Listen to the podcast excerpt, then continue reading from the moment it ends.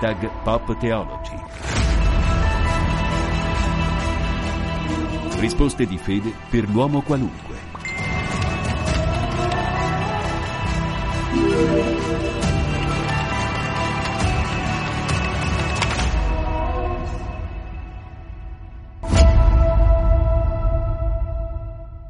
Benvenuti da Federico Piana ad Hashtag Pop Theology, la trasmissione che risponde alle vostre domande di fede, alle vostre domande di senso, i vostri WhatsApp, i vostri SMS anche adesso al 335 12 43 722, ma c'è anche la mail RPI che sta per Radio Vaticana Italia, chiocciola spc.va. E io torno a salutare Hermes Luparia, diacono permanente, presidente dell'Apostolato Accademico Salvatoriano che ci sta accompagnando in queste puntate. Benvenuto e grazie per essere con noi Hermes. Grazie a voi per l'invito, ciao Federico. Grazie Hermes. Allora, la puntata di oggi è dedicata alla Laudate Deum, l'esortazione apostolica di Papa Francesco a otto anni dalla Laudato Si. Ovviamente il Papa fa riferimento ancora una volta alla crisi climatica e sottolinea quanto sia urgente prendere provvedimenti. Io ti chiedo perché è importante questa nuova esortazione apostolica del Papa che appunto va a, com- a, completare, diciamo così, quella che è la Laudato Si, che è stata otto anni fa la Laudato Si. Beh, otto anni sono tanti eh, nella, nel, nell'osservazione dello scempio che sta avvenendo. Cioè, in otto anni non, non, c'è la fotografia attuale di quello che otto anni fa ha ispirato Papa Francesco alla, alla lauda, Laudato Si la situazione è enormemente peggiorata. È questo che ha toccato il cuore del Santo Padre e inducendolo a calcare la mano, per chi ha letto Laudato Deum lo vede che il Santo Padre, eh, il livello di allarme, di accuratezza del Papa in rapporto a, questo, a ciò che sta avvenendo non nel, nel clima ma nel pianeta eh, la dice tutta. E infatti il Papa, il Laudato Deum, l'incipit del Papa è quello proprio del, di fare un po' un, un resume anche di quelle che sono le osservazioni degli addetti ai lavori, degli scienziati, che sono incontestabili e sono inconfutabili. Chiaramente è molto critico, giustamente molto critico e quindi era, era necessaria questa, questa, questa aggiunta al suo messaggio per cercare di risolvere la crisi climatica. E ci sono dei passaggi eh, molto belli del Papa, no? che eh, però sono passaggi che ci dovrebbero spronare a fare qualcosa di più. E il Papa infatti lamenta che è stato fatto poco in questo periodo e ha detto bisogna sbrigarsi perché se no non faremo in tempo. Ma è davvero così drammatica la, la situazione, Hermes? È di più, è tragica, non è drammatica, è tragica. Ma quello che è ancora più tragico, il Papa lo sottolinea molto bene in alcuni passaggi forti, è la stoltezza dell'uomo di scienza nell'approcciare a questo, a questo problema, ma ancora peggio al cubo la stoltezza di chi nella politica deve in qualche modo creare norme che regolino questo, questo, questo eh, sistema, chiamiamolo sistema pianeta, che appartiene a tutti. Per cui oggi in questo momento prevalgono le scelte politiche di scellerati che non si rendono conto che, posso dirla con una battuta, che mentre i dottori discutono il malato muore esattamente quello che sta succedendo nel, nel nostro pianeta. E non si capisce perché, nonostante da più parti, eh, parti al di sopra di ogni sospetto, quindi uno scienziato serio, eh, rigoroso, eh, non può non essere, non essere, ascoltato e siccome sono tanti, oltre ai movimenti ovviamente che richiamano l'attenzione di tutto il mondo sulla situazione attuale, non si capisce perché si va avanti ancora, si va avanti ancora. Per me ci sono due risposte, se posso permettermi Federico. Posso continuare? Certo, assolutamente sì, ecco, allora, devi sono, continuare. Allora, ci sono due risposte. Una è l'approccio adolescenziale del, del, del mondo occidentale. E noi stiamo parlando del mondo occidentale, perché il mondo non occidentale sta subendo le scelte scellerate della politica occidentale, dei grandi potentati, quelli che comunque fanno eh, soggiacere questo bene comune alla legge del profitto, perché è tutto lì, è la legge del profitto, eh, l'inquinamento, eccetera, e, e tutto, il surriscaldamento è il risultato nefasto di scelte eh, economiche, economiche che non tengono conto di una proiezione futura del pianeta. Dio non è lì che nunca. E che vuol dire? Vuol dire che chi fa queste scelte sa che comunque eh, fra, dieci anni, quindici anni, vent'anni non ci sarà più, è vivere l'attimo fuggente. Vivere l'attimo fuggente è veramente un approccio fortemente adolescenziale e egoistico, profondamente egoistico. Quindi chi fa scelte oggi, anzi meglio, chi non fa scelte oggi è, profondo, è un profondo egoista, è un profondo egoista, anche nei confronti delle persone che ama, perché eh, eh, i, i, figli, i nipoti, eccetera, questo è il pianeta che lasceranno ai figli e ai nipoti. È incomprensibile questo, però l'ideologia, l'approccio ideologico al, al problema è troppo, è, troppo, è troppo, potente da poter eh, eh, poi fare, fare, un passo indietro, un passo indietro. Questo è il primo aspetto. Il secondo, il secondo aspetto è che forse la modalità con la quale si affronta il tema, che è una modalità scientista fondamentalmente, è, è, è, come ho detto prima, non è minimamente ascoltata. Si ascoltano, si ascoltano tanti, tanti, profeti su tante stupidaggini, e non voglio neanche citarne una perché entrerei in polemica, su tante stupidaggini, su questa realtà si fa la fine, chi, chi grida attenzione, attenzione, attenzione, fa la fine del grillo parlante, si prende una martellata sul muro e viene, come in termine romano, e viene acciaccato. Questo è quello che è. Allora qual è l'approccio? Ecco, io vorrei proprio prendere l'ultima parte della Laudato Deum e rinforzarla assolutamente eh, consapevole che quanto detto dal Santo Padre è, è sacrosanto, però rinforzarla con un'altra modalità, un altro approccio al tema. E l'approccio al tema non è lo scempio, la parola non è scempio, non è scempio, ma l'approccio è sacrilegio. E quindi ovviamente, come nelle altre, nelle altre puntate, richiamo la dimensione creaturale dell'uomo.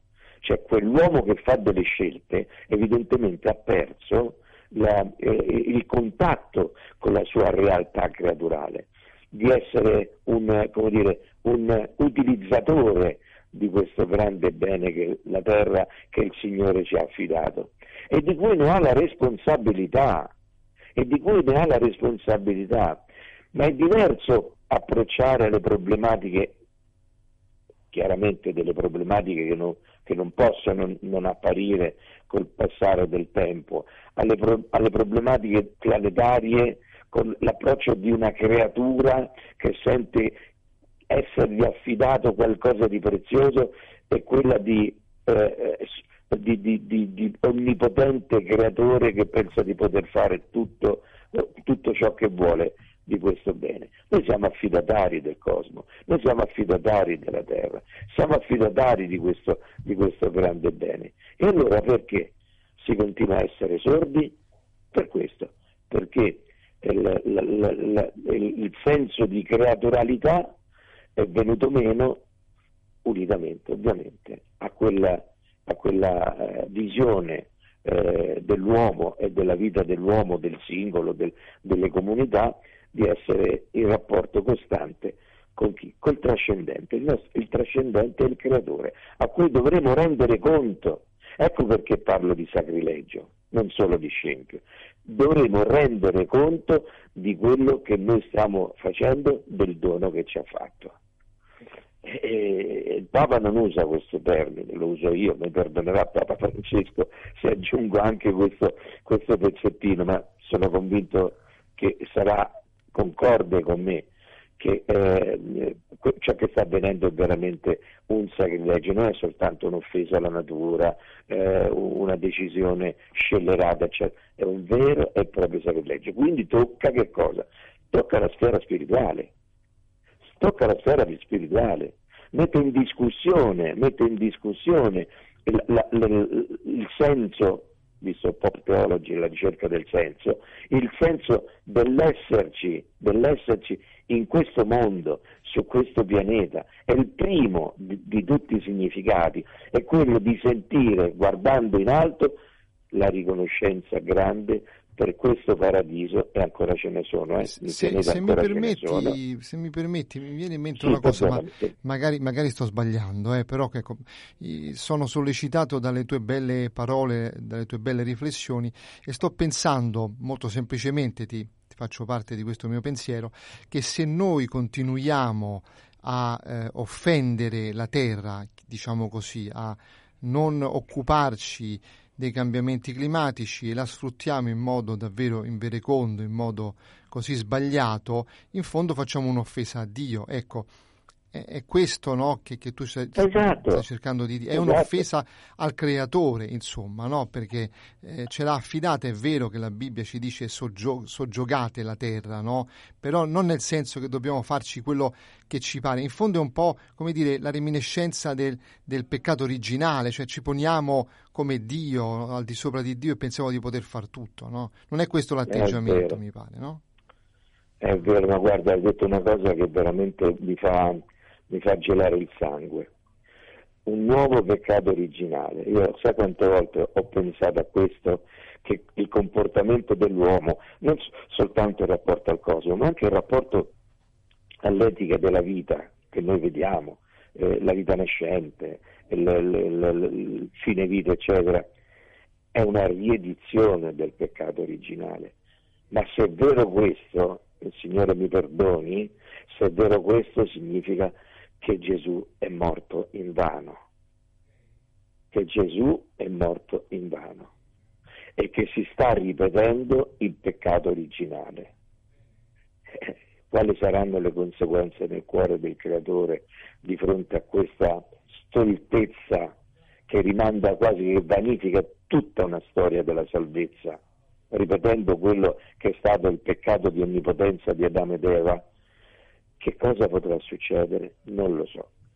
Dobbiamo dire che storicamente questo, questo rapporto eh, non disordinato, questo rapporto cinico e criminale nei confronti del, del creato non, ha, non, è, non, appartiene a tutta la storia, ma la storia recente, con, con il mondo industriale, con l'avvento dell'utilizzo, dell'utilizzo, di alcune tecnologie, soprattutto quelle dipendenti dagli idrocarburi. Quindi parliamo di 200 anni. Tra tutti i peccati che l'umanità ha fatto, uno non è stato mai commesso, che è quello di fare scempio della natura a, da cui dipendeva la vita dell'uomo, sia dal piccolo, dal contadino, sia dal grande, il latifondista, comunque la natura era sacra perché la natura dava a alcuni la, la, la, la vita e il, il, sostentamento, ad altri, e vabbè, parliamo di un tempo passato, dava un benessere economico non differente, ma guai a ferirla, guai a ferirla. Cioè il senso, il senso di, della stupidità di, di, chi andava a, a, a mettere eh, le mani in, eh, eh, su, sulle leggi, quelle che erano le leggi del creato, non sapendo poi quello che ne poteva derivare, non doveva essere fatto da nessuno ed era visibile sugli occhi di tutti. Oggi non è così. Oggi pochi, pochi potenti, pochi potenti decidono eh, non la, la, la, povertà o la ricchezza, oltre vabbè, anche la povertà e la ricchezza dei popoli, decidono anche il futuro del pianeta.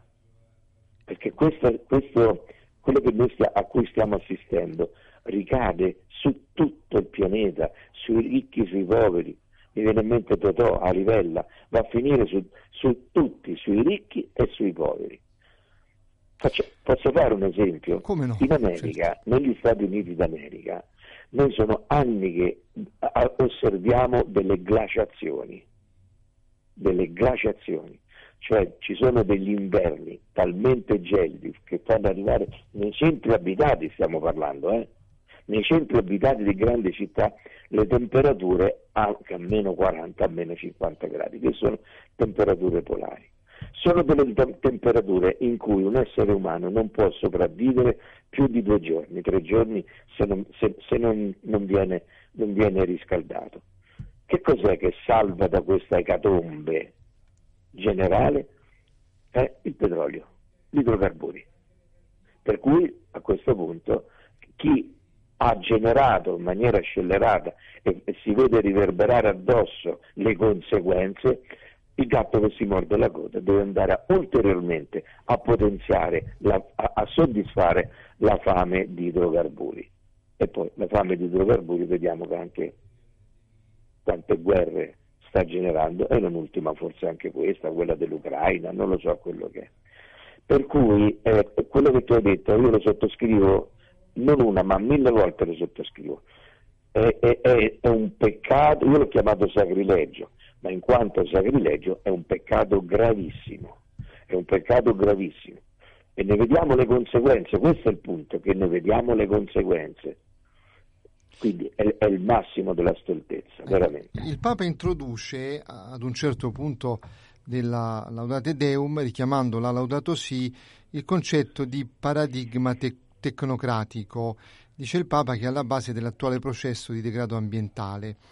In sostanza il Papa dice si tratta di un modo di comprendere la vita e l'azione umana che è deviato e che contraddice la realtà fino al punto di rovinarla. Ecco, è anche questo vero, no? Cioè, c'è questo paradigma tecnocratico che insomma ci fa sentire onnipotenti, ma in realtà l'abbiamo detto, l'uomo rimane sempre creatura, no? sempre creatura finita. Ecco, perché è pericoloso secondo te questo paradigma tecnocratico? Perché non è più l'uomo a tenere in, ma- eh, in mano il timone della sua esistenza e del suo futuro, ma sono le tecnologie. Io ho, ho scritto tempo fa eh, alcuni concetti evoluti eh, o, o, che fanno parte un po' dell'evoluzione dell'uomo che posso sintetizzare così si è passati dall'Homo sapiens eh, all'Homo economicus all'Homo technologicus. Cioè l'Homo economicus è un'evoluzione dell'Homo sapiens, forse anche abbastanza ineluttabile, perché significa avere un approccio con, con, con la vita con gli altri e con i beni del tipo eh, ovviamente in cui appare in una certa maniera il profitto. Ma nell'Homo economicus ancora c'è un barlume di etica ancora c'è un barlume di etica nell'Homo economicus, ancora ci sono i margini per potersi fermare di fronte a scelte che sono immorali, ancora c'è.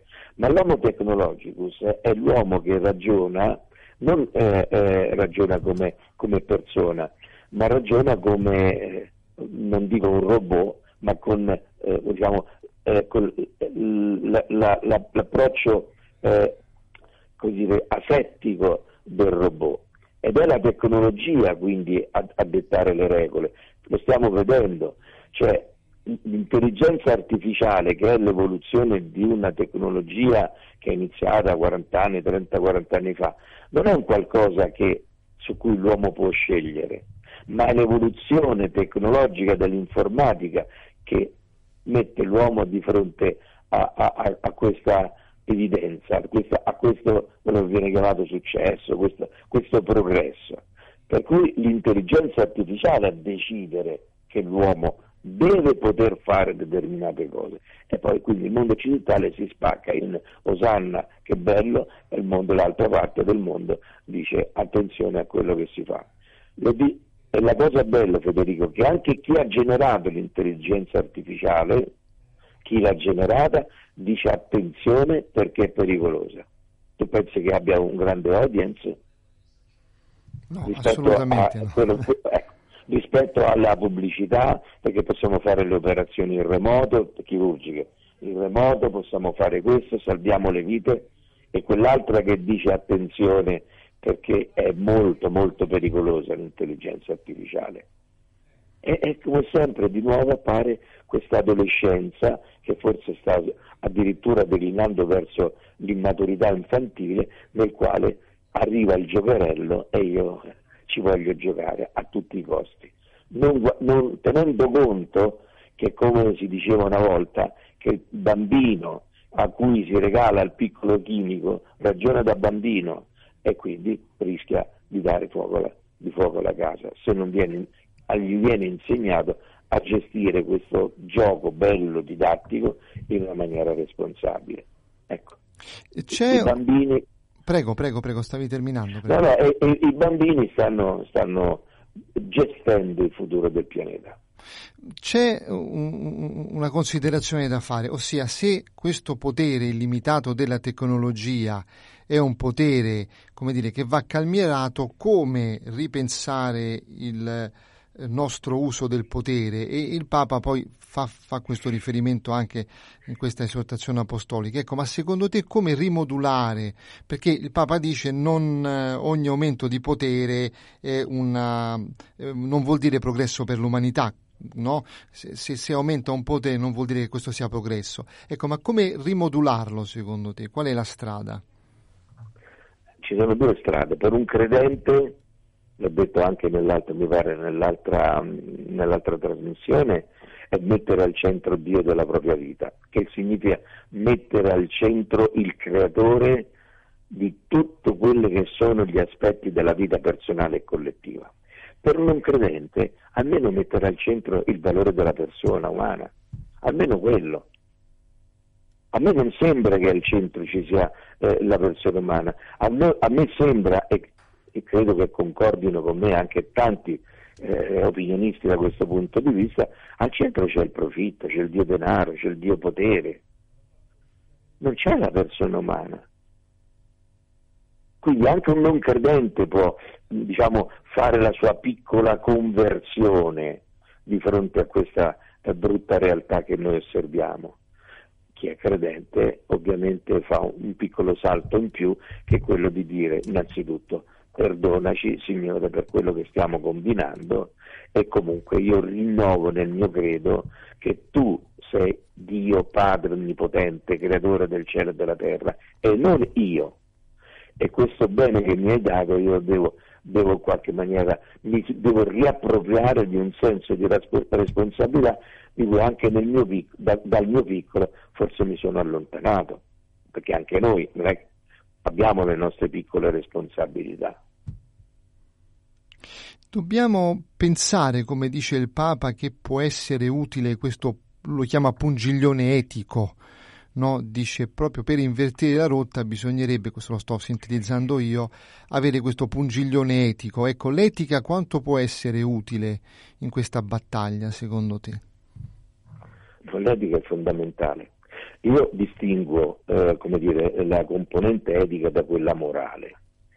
La componente etica è quella legata alle origini della nostra esistenza. L'etica viene da Dio, l'etica, è, non è una morale, è la morale che, che il Signore ci, ci detta, no? il decalogo e le pietre, le pietre con i comandamenti, ci detta quali principi fondamentali da cui non si può scappare. Ad esempio, prendiamone uno. Eh, il valore della persona ci dice che uccidere è peccato, non uccidere non uccidere. Io penso che eh, l'omicidio sia un, un, un qualcosa di disdicevole, è un principio fondamentale, è un principio etico, il valore della vita, ok? Il valore della vita umana. E poi interviene la morale, ma la morale, la morale prende come dire, frammenti dell'etica e poi di intrighe di, di, di ideologia, per cui è vero che non è lecito uccidere e la persona umana ha valore, ma poi che vediamo che c'è una morale legata al tempo, una morale legata alle culture, una morale legata ai conflitti. Io sto vedendo, se posso permettermi un commento anche su quello che sta avvenendo in Medio Oriente. Non tutti sono uguali, non tutti sono uguali. Quindi in, per, per, qualcuno, per una parte è immorale quello che avviene sulla propria pelle, per l'altra parte la stessa cosa. Ah, e addirittura comunque non è immorale, non è immorale compiere lo stesso gesto che, che si viene ricevuto. Cioè il sangue di uno e il sangue dell'altro non sono gli stessi. Un bambino morto da una parte e un bambino morto dalla, dall'altra non è lo stesso agli occhi di chi è miope, anche come coscienza di chi è miope. Il dolore, la sofferenza da una parte e il dolore dall'altra non è lo stesso. Questa è la morale, cioè la morale, adesso perché ho fatto l'esempio, la morale degli israeliani e la morale dei palestinesi. L'etica dice che quello che sta avvenendo e che, le parole che usano alcuni giornalisti a schiopere quando descrivono gli orrori solo da una parte e si dimenticano gli orrori dall'altra, la, la morale dice questo, l'etica dice che l'orrore è orrore, l'atrocità è atrocità, l'ingiustizia è ingiustizia, non gli dà un nome. Chiaro. Non gli dà un nome. Senti, non abbiamo quattro minuti, eh, io ti chiedo questo, visto che abbiamo parlato di sacrilegio, e di questa offesa grande a Dio, mi immagino anche che tutte le religioni debbano poter fare qualcosa. Ecco, io però ti chiedo, possono fare davvero qualcosa e che cosa? Cioè, che ruolo giocano le religioni in questa difesa della casa comune? Fondamentale, ma comunque noi abbiamo la gioia e l'onore di avere, uso questo termine, un leader grandioso da questo punto di vista è un leader che gode della, della, eh, diciamo, del prestigio, della stima anche degli altri leader religiosi. Noi possiamo farlo, possiamo, le grandi religioni lo possono fare, manca un pezzettino, manca un pezzettino. Eh, il coraggio di dire le cose come stanno. Ancora manca questo pezzettino. È quel pezzettino che trasforma quella che è una verità fattuale, cioè quando io racconto un qualche cosa, quella che è una verità fattuale in profezia. E ahimè, quando si passa dalla descrizione della verità fattuale alla profezia, eh, il profeta paga, paga di persona, paga di persona, altrimenti si va a incappare nelle, dire, nei, nei, nei gineprai ideologici in cui non dico eh, bugie, dico delle verità mh, neanche edulcorate, delle verità così, delle verità eh, che non possono per esempio creare eh, suscettibilità mh, in qualcun altro. La verità è verità. È usato due termini. Le atrocità, le atrocità che stanno avvenendo sono atrocità, non hanno un nome e un cognome, sono atrocità e vanno, vanno chiamate per nome e per cognome. Quindi nessuno può scappare degli, degli attori, nessuno può scappare, nessuno può sfuggire. L'atrocità è atrocità, un bambino che muore è un bambino che muore da una parte e dall'altra, una madre che muore è una madre che da una parte e dall'altra. Il sangue è sangue e la persona umana deve prevalere per, per riaffermare la, la, la, supremazia etica della vita. Una, una, battuta, abbiamo un minuto scarso, ti chiedo, eh, la gente, noi, la società civile, ha preso coscienza di questo oppure noi abbiamo i paraocchi? Perché anche noi nel nostro piccolo potremmo fare qualcosa.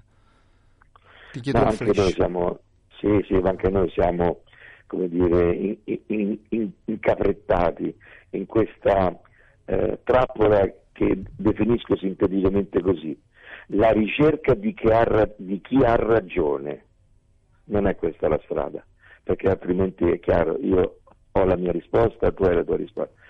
La ricerca per avere una strada certa per tutta, tutti è la ricerca delle ragioni per cui avvengono queste cose, che è diverso, perché nella ricerca delle ragioni vale anche nei, nei conflitti di coppia, eh? questo è un principio dei conflitti, anche dei conflitti di coppia, la ricerca delle ragioni aiuta molto a comprendersi l'uno con l'altro.